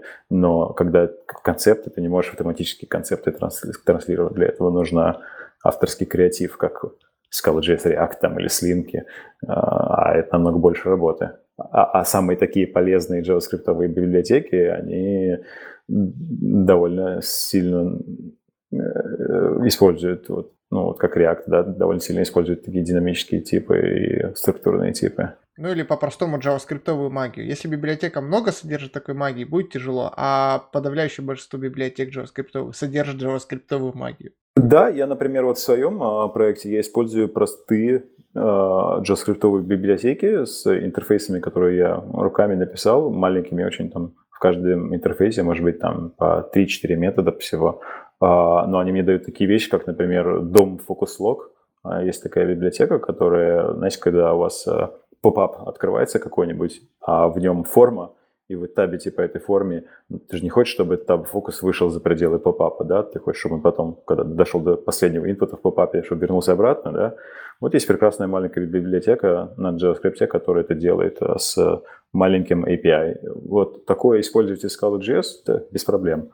А вот что-нибудь большое, типа редаксов, реактов, ну, это уже, это уже сложнее. Ладно, ребята, я думаю, что мы наговорили про скалу JS уже на несколько выпусков вперед. Давайте поедем дальше. Никита, если у тебя есть еще что-то про Scala JS или про, вот, про, вот, про ламинар, про Airstream, добавляй и, или едем дальше. Ну сколько у нас? Пару часов есть еще? Нет, я думаю, столько нет. Да нет, конечно, документации выше крыши на, на всяких сайтах, поэтому просто люди, кто интересно, почитает. Я еще напоследок хотел спросить, э, ну, у тебя все-таки как бы э, вот этот ламинар получился, что ну, вполне такой популярный open source проект. Э, было бы вот, может быть, немножко интересно рассказать про то, как бы как получилось так, что вот э, нашлись пользователи библиотеки, что там, ну, какое-то маленькое комьюнити образовалось вокруг этого всего. Вот про это, может быть, напоследок стоит чуть-чуть рассказать. А, да, хороший, хороший вопрос. А, я как бы, я технолог, я не продажник. А, я могу что-то написать, но вот потом, чтобы взять это куда-то отнести, сказать, вот, товарищи, посмотрите, вот, используйте, поэтому там по конференциям походите, я этого не делал. А, поэтому рос ламинар довольно органично. А, я периодически делал посты на Reddit, насколько я помню, в основном про новые релизы, объяснял там, как бы, ну, что я добавил, почему. Документация э, писал, документацию писал очень большую всегда и держал ее всегда current, э, всегда помогал, ну, то есть сделал с самого начала гитар канал и, ну, всегда отвечает там на все вопросы быстро, люди нравятся. Ну, потому что, когда я прихожу в какую-то библиотеку, а, в их гитар-канал, и я хочу там что-то спросить, это потому что я уже прочитал все, что можно в документации, и а, я не знаю, мне нужна помощь, я не в состоянии сам дальше продолжить. И ну, в, таких, в такой ситуации я очень хочу, чтобы мне кто-то ответил, и я буду очень благодарен, если кто-то ответит. Поэтому, когда у меня есть своя библиотека, про которую я все знаю. Я всегда рад помочь кому-то, кто в той же ситуации, просто чтобы... Потому что мне было бы приятно, если бы мне так сделали. Это людям сильно помогает, и то, что документация есть, э, а, сильно помогает. Но на самом деле то, что а, больше всего а, дает э, приплыв людей, это непосредственно маркетинг. Например, есть такой товарищ Кит Лангтон, который сейчас работает в ZIO, ой, не ZIO, а Zverge компания, да, которая ZIO делает до этого.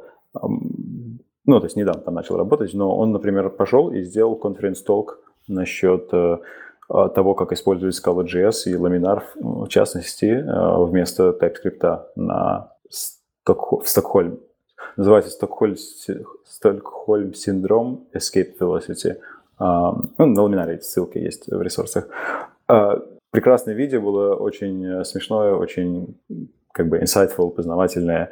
А, наверное, на 50%, если не больше, увеличил. ну, если смотреть на growth rate в плане, там, я не знаю, GitHub старов, вот на графике можно видеть до и после явно, что просто в два раза быстрее люди начали узнавать про ламинар. А после этого, когда я свое видео сделал, просто большое я сделал часовое видео с объяснением просто всего а, в ламинаре для людей, которым так легче, а, чем документацию писать более визуально. Тоже после этого был большой приплыв людей, и он, и он остался, да, то есть, то есть люди после этого начали просто всегда больше людей приходить. А, и вот как бы вот такие вещи, они, многие девелоперы, включая меня, их подсознательно не очень хотят делать, но импакт этих вещей, а, выхлоп от них очень, очень значительный. Я бы очень советовал всем а, чем-нибудь таким бы заняться. Даже если не на конференцию какую-то пойти и рассказать про свою библиотеку, просто хотя бы сделать хорошее видео, выложить на YouTube и ну, похэштегить скалу там на Твиттере с, с этим видео. А, Scala.js, кстати, команда часто ретвитит а, всякие девелопменты в Scala.js, и это тоже помогает э, при, привлечь людей. А, понятно, спасибо большое. А, ну что, Юра, там какая-то последняя темка была? Ну да, тут еще есть одна статейка, про которую мы, я думаю, по-быстрому пробежимся и скорее обсудим даже не, ту, не саму статью, а вещи вокруг нее. А, вот это та статья, Никита, про которую, про которую я в самом начале выпуска говорил, про а, MapK. Расскажи, пожалуйста, что это вообще такое и зачем это нужно, что это за структура? Я постараюсь. А сама статья, ну и все про это довольно техническое. Я советую прочитать blog post, если это звучит интересно, потому что мы не будем в самые дебри вдаваться, просто постараемся на high-level е держать. А, у нас есть в скале тип map, например, и он принимает два generic параметра, ключ и значение. Да? Map от, от string ов до integer ов, ну, ключи string и, values, integer ы. Mapka она как бы похожа на map, это map, но она дает э, более э, точные тайпы для определенного э, use case. Э, и, например, э, а, а, то есть она, она вместо того, чтобы принимать просто type параметры э, для ключа и value, она принимает kind, то есть higher kinded тайпы. То есть, например, вы можете сделать мапу от ну, баналь... плохой пример, сейчас пытаюсь придумать хороший пример. Например, вы можете сделать, э, например, если у вас есть э, сайт, на котором вы делаете, э, вы даете людям сделать insurance quote, и нужно, чтобы люди ответили на много вопросов, и а, каждый вопрос – это ключ, да, каждый ответ – это значение этого ключа. Но ответы могут быть разные. Где-то это будет булин, где-то это будет строка, где-то будет э, цифра или какая-то вообще complicated структура. И, соответственно, ключ имеет type параметр, класс ключ имеет type параметр в себе, э, который говорит, какого типа должен быть ответ. То есть у вас есть, например, ключ от э, э, T, и э, у вас есть, то есть есть класс key от T, и у вас есть, например, Э, option от t это будет сам значение, которое вы будете хранить. И вот у вас есть такая мапка, и вы в ней храните, например, age key а, и integer как значение, или там name key и там, ну, строка как значение. Вот как это сделать а, type safe, чтобы, чтобы вы не могли положить, например, integer в name key или а, строку там в HK, если вот вы хотите такую type safety сделать э, в такой мапе. Вот для этого, э, для этого нужен type mapka, который принимает key как type параметр и value от type параметра, но они с дырками. То есть э, это key от чего-то и, от type, и value от чего-то. И каждая пара ключа value в этом мапка должна иметь один и тот же t. И вот чтобы... Да, это вот ну, как бы понятно, да, контракт э, мапка примерно. Мап с дырками.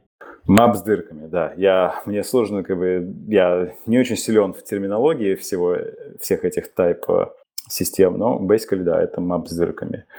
И э, в Scala 2, мы, в Scala 2 мы имплементим это, используя existential type, ну, дырки, да. А в Scala 3 existential type особо нет. Там есть намного более лимитированные э, просто вопросиком об, об, об, обозначается э, символ, я даже не знаю, как он официально называется, э, type placeholder, я, я не знаю. Э, и но, но он не может делать многих вещей, которые могут делать existential type. В частности, если у вас есть existential type, который, чтобы его написать, нужно использовать for some, ну, это функционал existential type, такой. А в Scala 3 это не получится. Компайлер будет жаловаться, что irreducible application of existential types или что-то типа такого.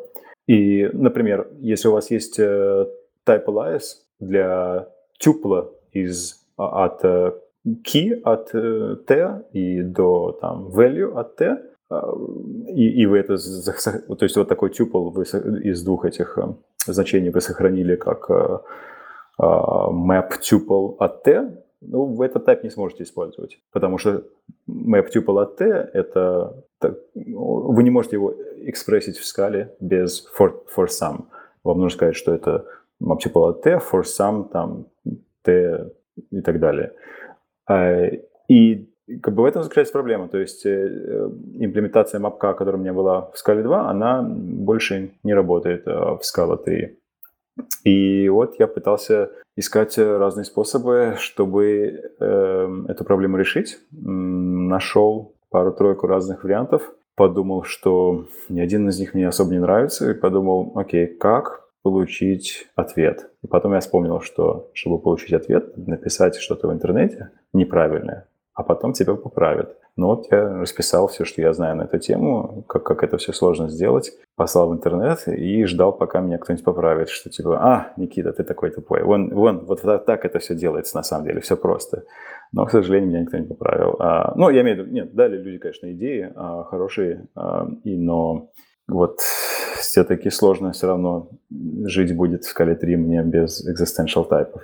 Ну, вообще, насколько я помню, existential тайпы выпилили, потому что их практически никто не использовал, а кто и использовал, то это для интеропа с Java. Пух, сложно сказать. Я, я очень нестандартный э, как бы пользователь скалы, да, потому что я Java вообще руками не трогал ни разу. Мне, я не, не имею хорошего представления, как их, кто их пользуется. Мне их очень не хватает для мапка. И, скорее всего, ну, мапка это как бы я очень люблю этот тайп, но у меня есть другие тоже применения такого же паттерна. И я думаю, что в них будет такая же проблема. Но почему я на Mapcast фокусировался? Просто потому что хороший как бы use case для existential тайпов и а, довольно сложный use case. То есть а, если, если, он, если я сделаю что-то, что работает для мапка, он будет работать для других use cases тоже. Ну, окей, спасибо за разъяснение. А в итоге-то у тебя получилось хоть как-то это заставить работать в скале 3 или нет? Uh, да, там, а, ну, во-первых, можно деабстрактить, можно делать wrapping, и если, если overhead wrapping acceptable, uh, приемлемое, то это проблема решаемая. И потом Scala Team говорит, что existential typы, они, в принципе, эквивалентны э, в плане их power path-dependent тайпам.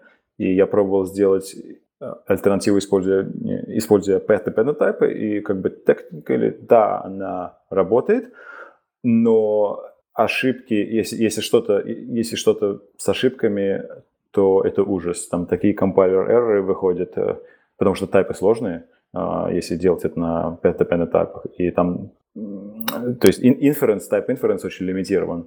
А, нужно давать, нужно создавать разные implicit конверсии а, что, что, чтобы кон- конвертировать э, эти тайпы в одни в другие. Они пустые конверсии, просто как без инстансов, но они требуются для ин- интеропа нормального. И потом еще, как я говорю, если что-то не то, если немножко ошибся с тайпами, то компайлер-эрроры очень страшные и показывают часто не в то место. А, Могут, например, показывать на аргументы функции, э, когда а, сама проблема в теле функции где-то, а, ну, просто потому что где-то inference не сработал и все взрывается. То есть я, честно говоря, не знаю, что я еще буду использовать.